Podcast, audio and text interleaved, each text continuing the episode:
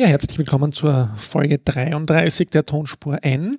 Mein Name ist Roman Misicek und mir gegenüber sitzt Annemarie Harand. Wieder mal endlich Annemarie Harand. Ja, wir sind immer noch bei unserem Schwerpunkt Konsum oder zu unserer Themenreihe Konsum und haben ja angekündigt, dass wir uns Gäste einladen, ganz besondere Gäste, auch dieses Mal wieder. Vorab vielleicht, äh, wie man uns kontaktieren kann. Also es gibt ähm, einen Twitter-Account, einen offiziellen Namen Tonspur N. Dann gibt es einen Twitter-Account vom Herrn Roman Mesicek und von mir, Annemarie Harand. Und dann haben wir auch noch einen Instagram-Channel, auch namens Tonspur N. Genau, ja. Und der Instagram-Kanal, da gibt es ganz lustige Bilder und wahrscheinlich zu heute auch ein ganz tolles, äh, das wir vorher gerade angefertigt haben. Ja. Von meiner Seite noch ein Rückblick zur letzten Folge, wo der Sepp Eisenriegler zu Gast war. Das war jetzt keine Glanzleistung der Technik. Ja. Ich habe ja einer der Lieblingspodcasts, die ich höre, der Accidental Tech Podcast, die sagen, dass man 2017 eigentlich darf es keine schlechte Tonqualität mehr geben bei Podcastaufnahmen. Ja, aber das ist mir passiert. Ähm, ich hoffe, es wird mir verziehen. Der Sepp ist eh gut zu hören. Ich, meine Fragen sind ein bisschen leise, aber ja, also müssen alle durchstehen. Heute halt es auch wieder ein bisschen, weil in den Büro Büroräumlichkeiten, wo wir sind, liegen noch keine Teppiche, äh, weder Wand äh, noch Bodenteppiche. Im Headquarter alias Konzernzentrale. Genau, in der Konzernzentrale von, wollen wir es verraten? Tada! Der Erdbeerwoche. Wuhu. Und heute nicht nur Annemarie von der Erdbeerwoche zu Gast bei der Tonspur sondern auch Bettina Steinbrugger. Wuhu. Ja, das, also das es hat Monate ein gebraucht, ja? einen Termin zu finden mit ungefähr den zwei beschäftigsten Frauen dieser Stadt. Hast du das nicht schon das letzte Mal und gesagt? Herrn Professor. Ja. Na, wir sagen das regelmäßig, dass wir lange brauchen, Termine zu finden. Ja. Ah, das freut uns sehr, dass du da bist, dass du auch dabei bist. Wir haben sie einfach nicht gehen lassen aus dem Büro. Das genau, ist die eigentliche Geschichte. Es wurde einfach zugesperrt und genau. Ja. Aber ich muss dich gleich enttäuschen, Roman, es werden auch keine Teppiche so schnell kommen. Also ja. es bleibt teppichlos. Der, der rote Teppich, von dem wir schon lange ja. träumen, wird, wurde uns noch nicht ausgerollt. Wurde euch noch nicht ausgerollt. Ja, die Grundidee war eben auch, dass ja euer Produkt oder das, was ihr macht, auch was mit Konsum oder nachhaltigen Konsum zu tun hat und drum in dieser Reihe äh, eigentlich ganz gut Platz findet und wir noch nie über die Erdbeerwoche, also du erwähnst natürlich jedes Mal die Erdbeerwoche, Annemarie, Ungefähr aber, aber so richtig ins Detail haben wir noch nie reingeschaut, was ihr macht und warum ihr das macht und vor allem, was das jetzt eben in unserem Fall eben mit nachhaltigem Konsum zu tun hat. Ja, vor allen Dingen feiern wir morgen tatsächlich, also quasi am Tag nach der Aufnahme, unseren Geburtstag. Fast hätten wir es vergessen. Vor lauter Arbeiten vergessen wir nämlich oft aufs Feiern. Ja. Den wievielten fragt man ja bei Damen Nein, nicht, also frage ich leider. nicht. Das können wir jetzt leider nicht sagen, aber. man kann es ja vielleicht nachrecherchieren im Internet, wenn, man, wenn Ihnen das besonders interessiert. Ja. Auf ja. jeden Fall haben wir jetzt schon viele Jahre ähm, tatsächlich mit dem Thema nachhaltige Frauenhygiene verbracht und ähm, deswegen auch diese Folge im Bereich nachhaltiger Konsum. Und ja, es wurde auch mal Zeit, das Thema ähm, auch in der Tonspur zu thematisieren. Ja, und vor allem lustig ist ja schon, dass wir jetzt zusammen hier im Büro sitzen, weil wir haben uns ja auch zusammen in einem Büro sitzen kennengelernt. Also das vielleicht als Offenlegung für alle. Jetzt kommt die große, genau. Ich glaube, die Annemarie und ich haben es eh erzählt. in unserer ersten Folge, glaube ich, wo wir uns vorgestellt haben, haben wir, haben wir dich auch erwähnt, glaube ich, dass du auch äh, in dem Respektbüro gesessen bist, wo die Annemarie gesessen ist und ich gesessen bin. Ja? Genau, also eigentlich bist du ja ein, eine Ursache ja. für die Erdbeerwoche. Also, eine Ursache Sache oder ein, ein, ein Ur, Urgestein. Ja, das genau. habe ich letzte Woche schon beim Sepp Eisenriegel gesagt. Also das sage ich jetzt bei euch nicht, dass ihr Urgesteine seid in dem ja. Fall. Ja. Aber es fühlt sich doch irgendwie wie Familientreffen an. Also ich finde es auch sehr schön, äh, dass wir das so zu dritt schaffen. Ja. ja, aber vielleicht, also ich übernehme jetzt ein bisschen eher die Interviewposition. Ähm, sagt's mal, was ist denn überhaupt die Erdbeerwoche? Oder beziehungsweise gleich ein bisschen detaillierter, weil das haben wir schon oft gehört im, in der Tonspur Ich denke es mir. Äh, also falls jemand unsere Webseite wie, noch nicht... Wie ist denn euer Bezug zum nachhaltigen Konsum? Ja, also wir haben ja ein bisschen das schon äh, auch erörtert in den bisherigen Folgen. Äh, der Sepp Eisenriegel hat letzte Woche gesagt oder halt in der letzten Sendung, ähm, dass Ressourcenschonung ist die Mutter des Umweltschutzes und so hat er nachhaltigen Konsum charakterisiert. Habt ihr auch in so einen Stehsatz oder etwas, äh, was im Zusammenhang mit eurem Produkt oder mit eurer Produktpalette, mit eurem Auftrag da in euren Kopf schießt? Also ich habe jetzt keinen, keinen bestimmten Satz, äh, der mir dazu einfällt, aber mir fällt vor allem immer etwas ein, was eigentlich sehr lange zurückliegt, eigentlich noch vor der Zeit der Erdbeerwoche, nämlich als ich gerade bei Respect begonnen habe. Das war so ein ganz einschneidender Moment für mich, als ich dann mal ähm, im Supermarkt gestanden bin, vor dem Milchregal und mich, es waren gerade alle Eindrücke sehr neu und sehr intensiv rund um dieses Nachhaltigkeitsthema. Und ich bin vor diesem Milchregal gestanden und war einfach völlig überfordert mit der Entscheidung, welche Milch ich jetzt kaufen soll. Ähm, beziehungsweise auch welche Butter, ähm, welche jetzt besser ist, wo ist der CO2-Ausstoß geringer, ist jetzt besser die Biomilchbutter von irgendwoher oder die regionale äh, vom Bauern ums Eck, ähm, fair gehandelt, hin und her. Und ich war jedenfalls völlig überfordert ähm, mit dieser Entscheidung. Und nach 20 Minuten, wo es mir wirklich kalt geworden ist vor dem Milchregal, habe ich dann gesagt, okay, also äh, keine Entscheidung zu treffen ist, ist auch keine gute Entscheidung. Und ich habe mich dann einfach, ähm, ich weiß gar nicht mehr dann für welche Milch entschieden. Das dürfte jetzt, ähm, ja, dann doch nicht so ein, ein äh, einschneidendes Produkt gewesen sein. Aber jedenfalls, also das war für mich so also ein Knackpunkt, was mir gezeigt hat, man kann nicht, also es gibt nicht die richtige Entscheidung, auch im Bereich nachhaltiger Konsum. Und wir suchen natürlich immer nach der eierlegenden Wollmilchsau bei jedem Produkt, mhm. ähm, das alles kann. Es ist letztendlich immer ein, ein Abwägen und man muss immer Trade-offs machen. Ähm, und man entscheidet sich dann halt vielleicht manchmal auch aus dem Bauch heraus für das, was für einen selbst jetzt als das beste, nachhaltigste, wie auch immer Produkt erscheint. Und ich glaube, ein bisschen so halten wir es auch bei der Erdbeerwoche, oder? Also wir versuchen auch äh, unsere Produkte, also wer es noch nicht weiß, es geht bei uns um Monatshygiene, um Tampons, Binden und so weiter. Die Produkte, die Frau und jedes Menstruationskappen. Monat... Und Menstruationskappen. Und ich könnte jetzt alle Produkte aufzählen, aber... Ja, aber die sind mir sozusagen, die habe ich durch euch kennengelernt, ja, äh, dass diesen Produkttyp und kannte ich vorher nicht. Und das ist, deshalb ist es für mich sozusagen etwas, was unmittelbar mit der Erdbeerwoche verbunden ist. Ja, das bleibt auch den meisten im, im Kopf hängen, ja, das stimmt. Und da hat sich auch viel getan in den letzten Jahren, also gerade auch um, um dieses Produkt und um diesen ganzen Markt herum. Ähm, ja, und da, sagen wir so, haben, haben wir sicher den Markt in Österreich mitgestaltet die letzten Jahre. Und ähm, ja, gerade auch beim Thema Menstruationskappen ist irrsinnig viel passiert. Also wenn man ein paar Jahre zurückdenkt, also die ersten Messen, wo wir gemacht haben ähm, und das Produkt vorgestellt haben, also ich meine, das ist bis heute noch so, dass uns Frauen gegenüberstehen, äh, ihr Leben nicht mehr packen, äh, uns mit riesengroßen Kulleraugen anschauen und uns fragen, oh, funktioniert das wirklich? Und da kann ich mich wiederum an einen sehr einschneidenden Moment erinnern. Ähm, Annemarie hat nämlich wirklich ein gutes Gespür, was so Trends betrifft, ähm, gerade auch im Nachhaltigkeitsbereich. Weil als wir selbst eben vor mittlerweile, ich weiß gar nicht mehr wie vielen Jahren, eben zum ersten Mal auf die Menstruationskappe mhm. ähm, gestoßen sind, hatte ich ähnliche Kulleraugen und habe mir nur gedacht, what the, mm, ist das jetzt? Das, das gibt's ja nicht. Und die Annemarie hat irgendwie gleich mal gesagt, hm, ich glaube, das kann, das kann funktionieren, das kann gut gehen. Und auch als dann später äh, eben unser Shop entstanden ist und eben wir die Entscheidung treffen mussten, nehmen wir dieses Produkt jetzt auf, war ich eher so, mh, hm, ich glaube, schrecken wir damit nicht vielleicht mehr Frauen ab? Und die Annemarie meinte, nein, du wirst sehen, das, das Produkt, das funktioniert. Und de facto so war es. Also damals konnten wir uns das noch kaum vorstellen, dass das ein paar Jahre später wirklich so boomen würde. Mhm. Ich meine, ich möchte jetzt nicht zu sehr gleich off-topic gehen, aber mich würde da interessieren, weil ihr sagt, der Markt hat sich auch entwickelt und ich habe gerade gesehen in einer Zeitung eines großen äh, Drogeriehändlers, dass der jetzt auch äh, Menstruationskappen verkauft. Ja, also natürlich ähm, hat sich in der wirklich im Markt und in der Industrie die letzten Jahre was getan. Ähm, und ja, natürlich haben wir den Markt auch, und das muss man ehrlicherweise sagen, äh, auch aufbereitet und Frauen informiert. Ehrlicherweise, ehrlicherweise ja. Ähm, ehrlich und ehrlicherweise. Ähm, ja, und da, da hat sich was getan. Und natürlich, ähm, sobald ähm, ja auch, auch Industrien äh, verstehen, äh, dass irgendwo Geld zu machen ist.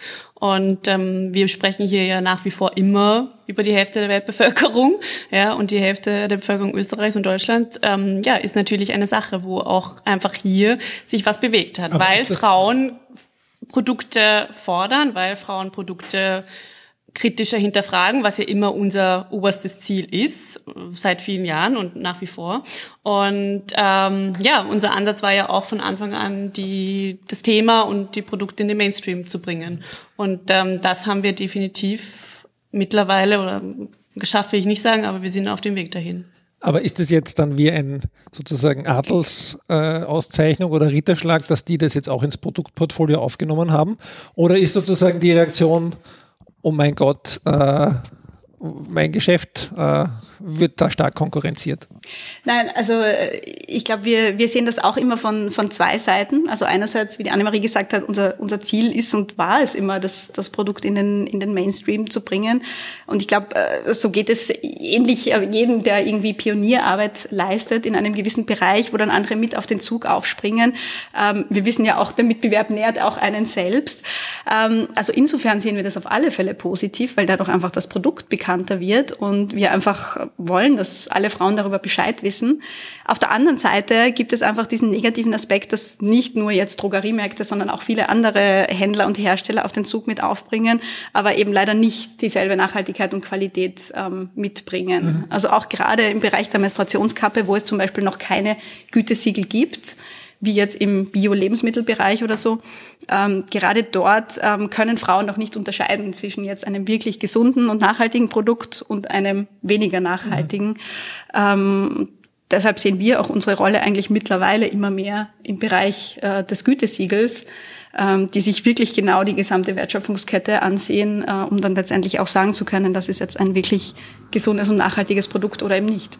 Weil wir natürlich auch, wir sind seit Anfang an, und es war uns auch wichtig, mit sämtlichen äh, Firmen, Unternehmen, Organisationen in Kontakt, eben wirklich in diesem ganzen Markt nachhaltige Frauenhygiene.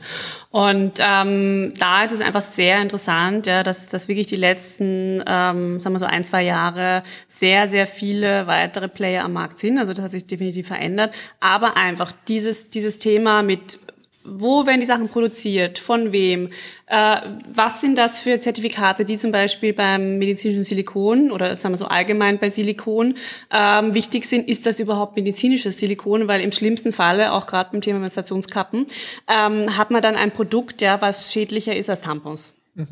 Das heißt, ähm, hier sind Produkte äh, aus China am Markt. Ja, das ist jetzt grundsätzlich ähm, ja äh, Produkte aus Kunststoff. Ja, nichts Schlechtes, ja, aber da ist einfach die Frage: äh, Will ich, äh, dass ein Produkt um die ganze Welt geschifft wird? Ja, ähm, will ich ein Produkt, das erst wieder aus Plastik ist? Und ähm, da ist einfach so das kritische Hinterfragen von diesen Produkten einfach noch überhaupt nicht ja, bei Frauen angekommen. Das heißt, unsere Aufgabe ist jetzt nicht nur zu erklären, okay, es gibt Alternativen, eben wo man sich Müll und Geld sparen kann und ist es gesünder, sondern bitte, wenn du dich dafür entscheidest, dann schau auf die ein, zwei, drei Kriterien. Mhm. Aber da be befindet euch dann de facto in dem gleichen Spiel wie alle, die versuchen, Produkte, die sozusagen mehr nachhaltig sind oder nachhaltigeren Konsum unterstützen, verständlich zu machen, oder? Weil im Prinzip ist das, das was du sagst, die Wertschöpfungskette klar machen und den, den Frauen in dem Fall äh, aufzuzeigen, nach welchen Kriterien man hier äh, nachhaltiger konsumieren kann, das trifft ja wahrscheinlich auch, ich weiß nicht, andere sozusagen Handelsunternehmen. Ja, ja wobei da geht es einfach wirklich nicht nur ums Thema Nachhaltigkeit, ähm, sondern einfach vor allen Dingen ums Thema Gesundheit. Mhm. Einfach weil wir hier immer noch, und das muss man sich einfach auch wieder klar machen, wir reden hier über Produkte, die für Stunden an den Schleimhäuten sind und Schleimhäute können Schadstoffe aufnehmen. Und das ist einfach ein großes Problem, ja, wo wir uns natürlich einfach auch mit unserem ähm, eben viele äh, oder langjährigen und viele Jahre lang haben wir einfach in dem Bereich verbracht, Nachhaltigkeits-Background auskennen, was einfach viele nicht tun. Aber dann ist einfach noch dieser zusätzliche Aspekt, ja, ähm, einfach, dass, dass man einfach das Material grundsätzlich hinterfragen muss. Ja. Also nicht nur, woher das kommt, ja, sondern einfach, weil es direkte Auswirkungen haben kann ja, auf die Gesundheit von Frauen. Mhm. Aber de facto ist es so, meiner Meinung nach, dass wir uns jetzt in dem Bereich der Monatshygiene eigentlich auf dem Stand befinden wie bei Lebensmitteln vor circa 20 Jahren. Mhm. Also wo äh, damals eben als Bio so richtig aufkam und man eigentlich dachte, wenn irgendwo Bio draufsteht, na dann ist das ein biologisches und gesundes Produkt. Punkt, fertig. Mehr brauche ich dann nicht mehr hinterfragen eben heutzutage, wo es, ich weiß nicht, wie viel zig verschiedene Biosiegel gibt ähm, und Konsumentinnen generell kritischer sind äh, und das genau hinterfragen. Sie wissen, Bio ist nicht gleich Bio und so weiter. Diese Debatte ist eben bei der Monatshygiene noch nicht angekommen. Da sind wir eben erst an dem Punkt, wo Frauen überhaupt über Alternativen erfahren und dementsprechend davon ausgehen, dass jede Alternative zu den ganz herkömmlichen Produkten automatisch dann gesund mhm. und, und nachhaltig ist. Bleiben wir nochmal bei dem Alternative, um das vielleicht nochmal ein bisschen auf die allgemeinere, na, allgemein aber jetzt auch nicht nachhaltige Konsumebene zu heben. Was ist denn so der Unterschied? Also ich weiß, also ihr Zahlen habt, äh, über sozusagen nachhaltigere oder sozusagen nachhaltiges Konsumieren oder nachhaltige Frauenhygiene im Vergleich zu, sage ich mal, normal Mainstream-Produkten oder so? Kann man das äh, irgendwie quantifizieren oder um welche sozusagen Größenordnung geht es denn? Jetzt wieder zurückkommen ein bisschen auch auf was, das der Sepp äh, gesagt hat äh, zum Thema Ressourcenschonung. Ja, mhm. Also zu dem ja, also grundsätzlich einfach bei den äh, wirklich wiederverwendbaren Produkten, also sowohl Menstruationskappe als auch Stoffbinde, die man einfach in der Waschmaschine mit der normalen Wäsche mitwascht bei 60 Grad. Ähm, da haben wir natürlich einen automatischen Einsparungspotenzial. Das heißt, ähm, die Stoffbinde kann man sowieso für ja, die nächsten 10, 20 Jahre äh, verwenden, wie lange man halt will. Bei der Menstruationskappe ist es so, dass eine Lebensdauer von bis zu 10 Jahren veranschlagt ist. Das heißt, mit einer Menstruationskappe kann man sich bis zu 2000 Tampons ersparen. Und das ist natürlich auch das, das, ähm, das verstehen Konsumentinnen. Ja, also da, da ist auch, ähm, das ist einfach der Punkt, das ist relativ leicht erklärbar. Hey, da sparst du dir Müll, aber auch Geld. Mhm. Das ist natürlich ein ganz anderer ähm, Aspekt. Und einfach bei unseren Kundinnen ist es auch so, was sehr interessant ist. Also die, es ist so 50-50 ähm, aufgeteilt, eben wirklich in, in Frauen, äh, die die ökologische Motivation haben, aber auch 50 Prozent der Frauen, die einfach wirklich gesund gesundheitliche Probleme haben und die da auf der Suche nach Alternativen sind. Mhm. Und ähm, da haben wir eben auch in der Studie herausgefunden, dass einfach bei rund äh, 40 Prozent der Frauen einfach wirklich durch den Umstieg auf eben nachhaltige Alternativen eine Verbesserung erreicht werden konnte. Was für eine Studie ist das? Die haben wir selber gemacht unter unseren Kundinnen. Wir haben eine können Umfrage. wir die in die Shownotes geben? Die können wir in die Shownotes Super, geben. Ja. Super Umfrage. Ähm, na, und kommt da, gibt's da auch den ökonomischen Faktor? Weil du hast jetzt Gesundheit und ökologisch gesagt, ja. aber gibt's auch einen ökonomischen? Ist das auch, also ich mache das, weil ich mir Geld spare oder ist das jetzt in eurer Kundengruppe jetzt in dem Fall, Kundinnengruppe, nicht so äh, relevant? Das haben wir jetzt nicht gezielt abgefragt in dem Fall. Also mhm. bist du jetzt wirklich aus ökonomischen Gründen ähm, umgestiegen? Wir haben sehr wohl gefragt, was sind die Hauptkriterien, äh, nach denen du Monatshygiene auswählst? Und das sind eben Punkte wie äh, Qualität oder Sicherheit, was mhm. logischerweise sehr wichtig ist bei diesen Produkten. Und dann eben Gesundheit, Umwelt und auch der Preis. Ja. Ähm, da würde ich mal sagen, ist der Preis so im Mittelfeld rangiert. Also ich glaube, daran kann man erkennen, dass er ähm, durchaus eine Rolle spielt, aber dass es einfach andere Aspekte gibt, die dann doch gerade bei diesen Produkten wichtiger sind, wenn denn Frauen darüber Bescheid wissen. Na, ich glaube gerade, also dieser Gesundheitsaspekt ist einer, der uns halt bei vielen Produkten im Nachhaltigkeitsbereich gar nicht tangiert, aber der halt schon sehr stark auch dominiert. Also jetzt vom Schnapsen halt Obersticht unter. Und das ist halt, glaube ich, ein Aspekt, der sehr, sehr weit oben steht, würde ich sagen. Definitiv, ja. ja. Ähm, vielleicht äh, das eint euch auch, äh, habe ich den Eindruck mit vielen anderen. Ihr wollt ja jetzt sozusagen dieses Wissen, also ihr habt schon Gütesiegel erwähnt, Information äh, an die Konsumentinnen bringen, ja, dass sozusagen euer Produkt etwas anders, anders ist und anderes kann und auch mehr kann im Prinzip und auch mehr die Umwelt schont. Könnt ihr ein bisschen äh, erläutern, mit welchen Strategien ihr diese Informationen äh, unter die Menschen, äh, unter die Frauen bringt, wie ihr da vorgeht, äh, weil das ist, glaube ich, ein bisschen die Krux, wie mache ich das einfach, dass es auch wirklich dann in einer Kaufentscheidung, die nachhaltiger ist, oder ich meine, das ist ja bei euch nicht nur die Kaufentscheidung, also wenn man sozusagen äh, tiefer sieht, sondern eine Entscheidung des Lebenswandels oder eine Entscheidung der Routine, die ja, wie wir ja gerade gehört haben, eben dann über Umwege natürlich für die Person was verbessern kann, aber für unser Gesamtbild auch den Ressourcenverbrauch äh, verringern kann. Ja? Ja, also ich glaube, wir haben über die Jahre ungefähr alles probiert und noch lange nicht genug.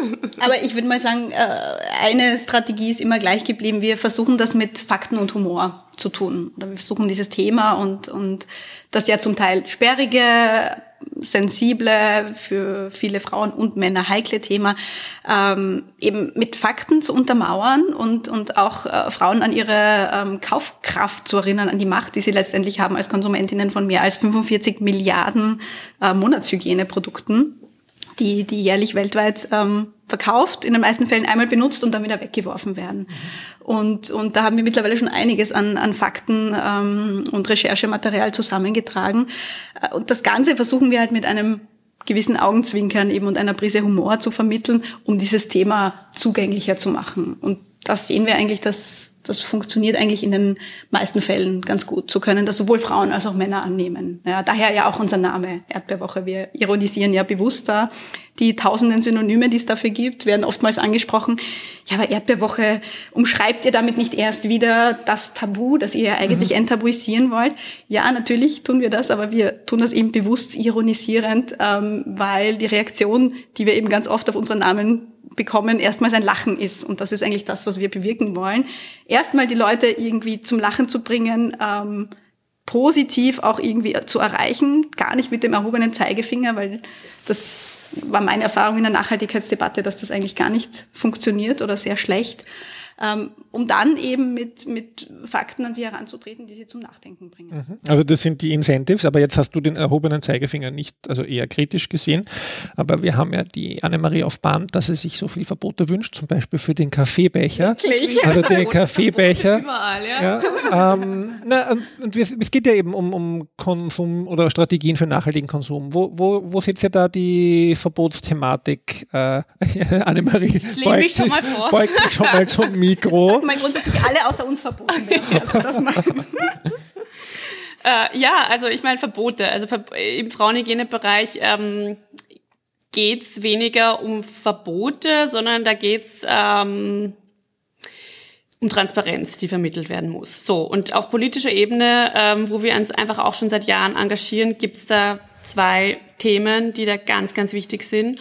Und ein Thema ist, weil wir hier auch unser Mikro ähm, auf Bindenpackungen heute ähm, aufgestapelt haben, wie man dann auf unserem Instagram-Channel ähm, sehen wird. Sehen wird, ja. Nein, ähm, man muss wissen, konventionelle Hygieneprodukte oder Hygieneprodukte allgemein ähm, haben keine gesetzliche Verpflichtung, dass die Inhaltsstoffe auf diesen Produkten ausgewiesen werden müssen.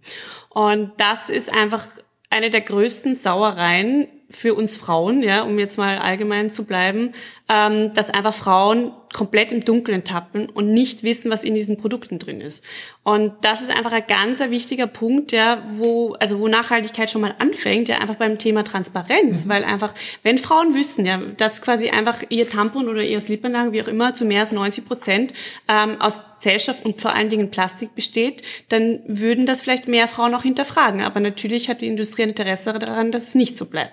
Also das ist wirklich eine Geschichte, wo einfach wirklich also weniger Verbote, sondern einfach die Forderung nach Transparenz ganz wichtig ist. Und ähm, das andere, und da ist ja jetzt auch gerade ähm, eben bezüglich, sagen wir so, ähm, politischer Debatte, was am Laufen, wirklich die Kampagne zur Senkung der Tamponsteuer. Das heißt, hier auch Frauen durch eine Reduktion der Produkte, ähm, eben also quasi die Steuer von 20 Prozent auf, auf 10 Prozent zu senken oder ganz abzuschaffen, wie es in vielen anderen Ländern schon ist, einfach hier die Möglichkeit zu geben, auch auf zum Beispiel nachhaltige Produkte wie Produkte aus Biobaumwolle umzusteigen. Mhm. Und gerade die Biobaumwolle ist uns ganz wichtig, die, die, muss zertifiziert sein, die hat natürlich ihren Preis, einfach weil sie eine transparente Wertschöpfungskette im Hintergrund hat und ähm, dementsprechende Zertifikate. Und hier ist es einfach total wichtig, auch diesen Anreiz Frauen geben zu können. Ja, und deswegen setzen wir uns einfach auch so dafür ein. Mhm. Aber wieso seid ihr eigentlich jetzt dann eine GmbH und kein NGO? Frage ich mich gerade. Ja, also Roman, da bist du eigentlich mitunter daran schuld, weil oh du hast uns ja stimmt. Du, du, hast uns ja äh, CSR eigentlich, ähm, würde ich sagen, in die Wiege gelegt ähm, und dass man Achso, ich habe immer das, das habe ich rauskaut und muss auch Geld verdienen Genau, müssen. genau. Also das war eigentlich der Grund. Aber ja, das, das behalten wir jetzt für uns. Ja. Nein, also das, das ähm, war natürlich eine Überlegung, gründen wir jetzt einen Verein damals oder, ähm, oder doch ein Unternehmen und wir kommen eben aus dieser äh, Corporate Social Responsibility Ecke und, und natürlich ähm, war da der Gedanke, wenn wir jetzt auf, auf Dauer nachhaltig ähm, agieren wollen, muss man nachhaltig wirtschaften und spenden, also jetzt auf Spenden angewiesen zu sein, wie man es oftmals als Verein ist. Gibt natürlich auch noch andere äh, Finanzierungsmodelle, aber äh, wir haben da einfach eine sehr große Abhängigkeit gesehen. Und mhm. Unabhängigkeit war uns von Anfang an sehr wichtig. Ähm, und ja, das war der Ansatz, den wir gewählt haben, äh, wo wir der Meinung sind, hier können wir dann auch am meisten beitragen, äh, indem wir ökologisch äh, ökonomisch und sozial einen Beitrag leisten. Und das Schönste ist natürlich auch eben, gerade wenn man eben bei uns wirklich im, im Moment, wie wir es tun, ja mit, mit Produkten ähm, handelt, ja, und die wir an die Frau bringen. Wir, wir sind ja super verwöhnt mit ähm, wirklich tollen Rückmeldungen von Frauen, eben bis hin zu Danke, ihr habt mein Leben verändert. Also da sind wir echt verwöhnt und das ist einfach natürlich einfach ja ganz was anderes. Ähm, ja, was man, glaube ich, als, als Verein oder so erreichen könnte. Aber wir, wir haben es natürlich nicht zu Ende diskutiert. Wer weiß, vielleicht wird die Erdbewoche irgendwann mal ein Verein. Man weiß es nicht, ja. Aber es ist ja ne, also es ist schon eine Gratwanderung, oder? Also ich meine, ich, ich frage jetzt aus meiner Beobachtung, weil ich sehe euch halt auch sehr viel in Schulen oder ich, ich sehe, dass du keine Zeit hast, um Aufnahme zu machen, weil du in Schulen bist oder äh, präsentieren äh, das Thema für junge Menschen. Na, ich glaube, da, da sind wir das halt natürlich in unserer Unternehmensverantwortung, ja, das, das, das haben wir eh auch schon, schon öfter mal auch thematisiert, eben bei unseren Startup-Sendungen, äh, einfach, dass wir das in unserer absoluten Relevanz sehen, dass, dass wir als Unternehmen Teil der Gesellschaft sind. Mhm. Und das in allen Möglichkeiten, die wir haben, ähm, natürlich unsere Message verbreiten, ja, und, und hier sowohl Frauen, und das ist natürlich im Alter eben von, ähm, weiß ich nicht, Jugendlichen an bis ähm, eben äh, bis irgendwann diese, dieses Thema vermitteln. Ja? Also und das ist das ist schon was, ähm, wo natürlich ja wir wir oftmals, äh, ich meine für, für jeden Auftritt, ähm, den wir machen oder oder für jede ähm, sagen wir so Konferenz, die wir besuchen und wo wir sprechen, natürlich ähm, kriegen wir da nicht überall ähm, ja, ein, ein Honorar. Eigentlich dafür, nirgendwo. Ja? Eigentlich nirgendwo, ja. Also da ist Luft ja. nach oben, liebe Hörerinnen ähm, und Hörer. Ja. Aber wenn du jetzt vielleicht, ich bin mir nicht ganz sicher, worauf du, worauf du vielleicht ansprichst, auch auf das Thema Unabhängigkeit oder Objektivität, ja, ist das dann auch gewährleistet als Unternehmen, wenn man jetzt dann so ein ein ah, wer, Thema an. habe ich gar nicht drüber nachgedacht, aber sehr guter Punkt. Ja, wie ist denn das? ja, also ich glaube, dass wir gerade als Unternehmen eigentlich letztendlich äh, dadurch äh, bis zu einem gewissen Grad mehr. Ich glaube, die gänzliche Objektivität kann man sowieso nie erreichen und da sind wir genauso weit davon entfernt wie fast alle anderen. Aber dass wir eigentlich objektiver sein können, als wären wir jetzt zum Beispiel ein Verein, der hauptsächlich von einem Geldgeber, egal wer das jetzt ist, ob das jetzt äh, die, die öffentliche Hand ist oder ein privater Sponsor oder, wir, oder auch eine Handvoll ähm, privater Sponsoren, ähm, wir sind niemandem verpflichtet. Ja, und wir sind äh, sozusagen, wir wählen auch unsere Produkte danach aus, eben nach genau diesen Kriterien, einem transparenten Kriterienkatalog, den wir offenlegen. Das heißt, ähm, wir haben hier mit keinem Hersteller ein Agreement, äh, dem wir sagen, wir werden seine Produkte bis in den Himmel loben, sondern wenn irgendein Produkt irgendwann aus irgendeinem Grund nicht mehr äh, unserem Kriterienkatalog entspricht, dann wird es knallhart rausgeworfen. Und das ist auch schon passiert, ja? Das ist schon ja, mindestens ein, wenn nicht zweimal passiert. Ähm, und Insofern kann man natürlich immer ähm, noch darüber diskutieren, ob man als äh, Unternehmen objektiv sein kann. Aber ich glaube eigentlich zumindest nicht weniger als jetzt ein Verein, eine NGO, wie auch immer. Ja, nein, ich glaube, ich, ich hatte es eher die Frage aus der Ressourcen-Thematik äh, äh, mir gedacht, weil es halt schon viel Zeit kostet. Okay. Äh, und ich äh, das so, wie ich es jetzt beobachte oder wahrnehme, schon sehe, dass ihr sehr viel Bewusstseinsbildung betreibt zu dem Thema, ähm, was natürlich euch mittelfristig die Konsumentinnen und Kon äh, die Konsumentinnen sicherstellt. ähm, aber da hat mich einfach die Gratwanderung interessiert, aber das hat jetzt eh gut beantwortet. Hm. Ja. Ja, und wie ist es so als ein, ein Startup sozusagen? Du hast das eh schon in den Mund genommen, ja, die Annemarie. Äh, ich glaube, eines der wenigen, die so lange existieren in unserer schönen Wiener, teilweise sehr gehypten äh, Social Entrepreneurship Szene, wo viele äh, dann wieder zusperren oder auch vielleicht äh, irgendwie sagen, sie machen jetzt doch wieder was anderes. Ähm, ich glaube, ihr werdet ja auch sehr viel äh, herumgereicht, habe ich den Eindruck. Äh, wie fühlt man sich da so, wenn man wieder auf, von Bühne zu Bühne äh, zum Pitchen eingeladen wird oder jetzt schon auf die Panels, um zu berichten, wie das so ist als erfolgreiche Unternehmerin, so Social Entrepreneurin? Also ich glaube, zu dem Pitchen äh, müssen wir eine lustige Geschichte erzählen. Und zwar vor zwei Jahren haben wir tatsächlich unseren ersten Pitch-Wettbewerb gewonnen. Und dafür sind wir nach Graz ähm, gedüst mit dem Zug. Und ähm, die Bettina hat unsere Super 90er Pitch-Präsentation ähm, vorbereitet. Im Zug? Im Zug, genau. Und dann, und dann Ach, das war bei den Marketing-Fuzis, oder? Genau. Entschuldigung. Also es war bei einem äh, Wettbewerb namens Marketing Rockstars und die heißen aber jetzt 50 Seconds. Das heißt, ähm, wen das interessiert, ähm, das mal googeln. Auf jeden Fall ähm, sind wir da in, in, den Zug gestiegen und man hat natürlich bei diesen ganzen Pitch-Wettbewerben also zwei Minuten, ja, und dann wird äh, Mikrofon abgedreht. Das heißt, du hast wirklich nur die zwei Minuten in dem Fall. Und da haben wir wirklich mal angefangen, ähm, ja, dass, ähm, dass wir einfach wirklich eine, eine komplette Pitch-Präsentation vorbereitet haben und haben diese Pitch-Präsentation dann zweieinhalb Stunden von Wien nach Graz im Zugabteil ähm, runtergerattert und ich glaube, das ganze Zugabteil ähm, konnte sie schon auswendig dann eigentlich. Also wir danach was nachhaltige Frauen Genau. Da saß noch mehr dort als ihr. Ja, also war das war ein Großraumabteil okay. ah, ja, schön, ja. im Zug und ähm, genau. Und mittlerweile haben wir dann gelernt, ähm, also äh, alles von 90 Sekunden bis äh, 10 Minuten, ähm, ja, welche Messages äh, in welchen äh, Minuten rein vermittelt werden, äh, mit welchen Präsentationsinhalten und sind dann draufgekommen, wir machen das gerne und wir können das gut. Mhm. Und ähm, das und, hat sich. Und man muss auch dazu sagen, das war auch damals ein bisschen für uns so eigentlich eine Premiere insofern, also dass wir bis zu dem Zeitpunkt eigentlich wenig äh, so direktes Feedback bekommen haben, außer jetzt auf Messen oder so mhm. von ein, zwei, drei Personen gleichzeitig. Ähm, äh, aber über die Medien, wir hatten ja von Anfang an viel Medienarbeit gemacht, bekommst du es ja nur indirekt. Ja, jemand schreibt über dich oder du hast einen Fernsehbeitrag und dann vielleicht irgendwann später bekommst du mal ein E-Mail und jemand sagt dir, er hat das gut gefunden oder schlecht oder wie auch immer, aber jetzt wirklich von einer größeren Menge mal unser Thema so vorzustellen, ähm, und das waren doch fast 2000 Besucher, also war eigentlich die, die größte Bühne, die wir da hatten, das war da das erste Mal und wir wussten überhaupt nicht, äh, wie das ankommen würde. Und es war auch so nach der äh, Präsentation, kann mich noch sehr gut an den Moment erinnern, war mal für, glaube ich, circa zweieinhalb Sekunden Totenstille und wir wussten nicht, werden sie uns jetzt gleich mit Tomaten bewerfen oder mit Erdbeeren oder was auch immer. Naja, und dann kam Tosin Applaus. Ja, und man muss auch dazu sagen, es waren mehr als 50 Prozent Männer in dem Raum. Also das war natürlich für uns auch eine neue Erfahrung. Wir gehen jetzt, ähm, wie geht eine so große Masse an an Männern damit um. Ja. Äh, und, und da haben wir gesehen, okay, es, unser Thema kommt an und es ist jetzt, wir sind jetzt wirklich am Weg in den Mainstream, weil das waren eben keine jetzt, sage ich mal, besonders nachhaltigkeitsaffinen Personen. Ja, dass wir jetzt in diesem Nachhaltigkeitskreis, dass da Personen das gut finden, die sich schon sehr intensiv mit, mit Nachhaltigkeitsthemen oder nachhaltigem Konsum auseinandergesetzt haben.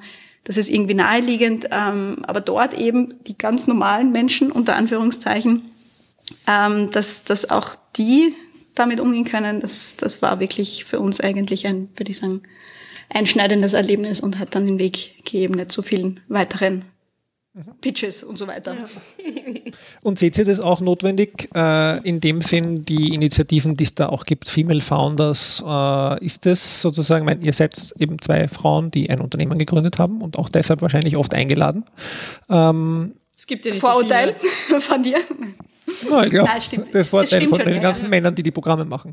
Ja, äh, aber eben, aber ich glaube eben drum meine Frage, wie seht ihr die Female Founders Szene oder wie wichtig, also wie wichtig seht ihr das an, dass das noch, äh, das auch noch unterstützt wird? Ja. ja, also ist wichtig, ist nach wie vor wichtig, wird auch noch ähm, viele Jahre wichtig sein, ja, bis wir da zu einer 50-50 ähm, Verteilung kommen, wird es noch dauern oder vielleicht wird es nie passieren, wer weiß. Ja? Also im Moment stehen wir ja bei zwischen 13 und 15 Prozent ähm, von weiblichen Gründerinnen. Von weiblichen äh, Start-up-Gründerinnen, ja, genau. Ja, weil ähm, eben quasi da, da ist dann nicht ähm, äh, jetzt Hausnummer des Nagelstudio ums Eck dabei, ja, was tendenziell ja auch von Frauen gegründet wird. Die Wirtschaftskammer rühmt sich genau. immer damit, fast 50 Prozent Gründerinnen ah, zu haben. Okay. Das stimmt natürlich eben, rechnet man alle äh, Friseurinnen, Physiotherapeutinnen und so weiter hier dazu. Genau, aber die wirklich, ähm, sagen wir so, ein, ein Startup oder ein, ein, ein Unternehmen gründen, ähm, da ist die, die Zahl halt wirklich noch niedrig, ja. Und ich, ich sage es auch eh immer bei allen, bei allen Panels. Also wie gesagt, für mich war das ja auch in meinem Lebensplan nie vorgesehen, ja. Mhm. Das hat halt einfach die Idee, die getrieben hat und Gott sei Dank die Bettina.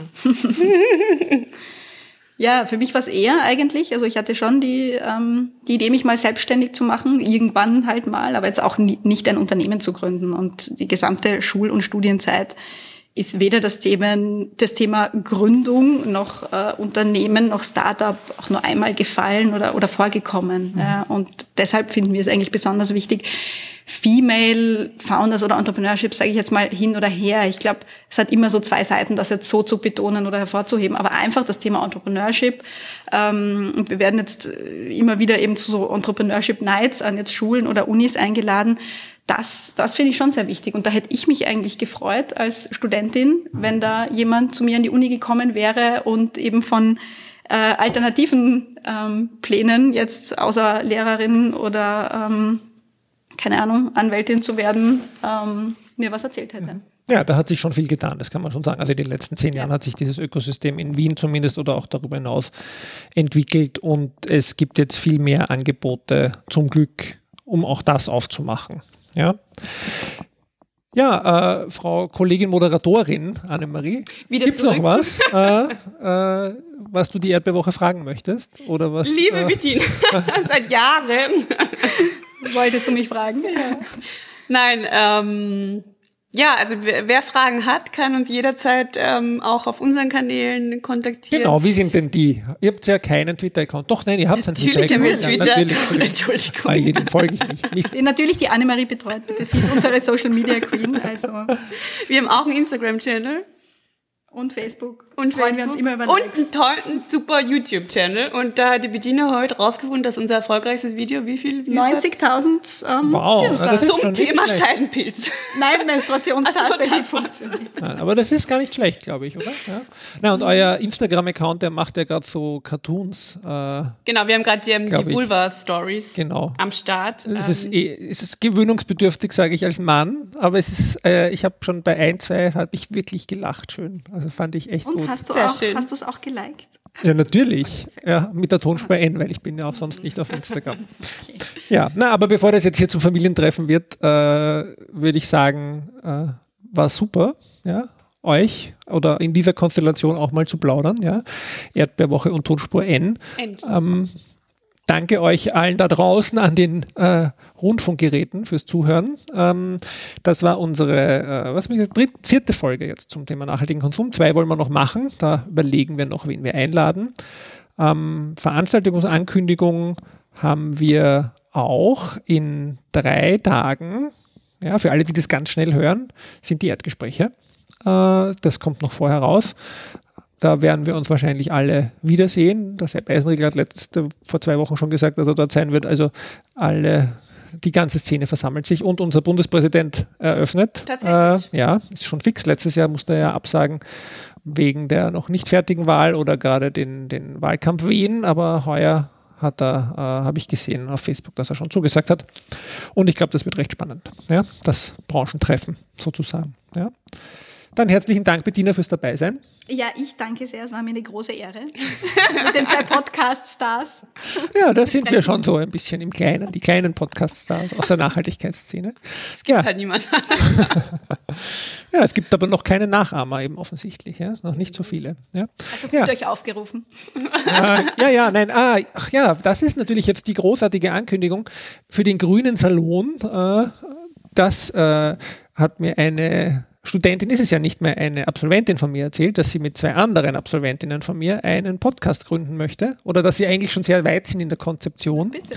Und der wird Grüner Salon heißen. Drei Damen, die über ein Nachhaltigkeitsthema sprechen.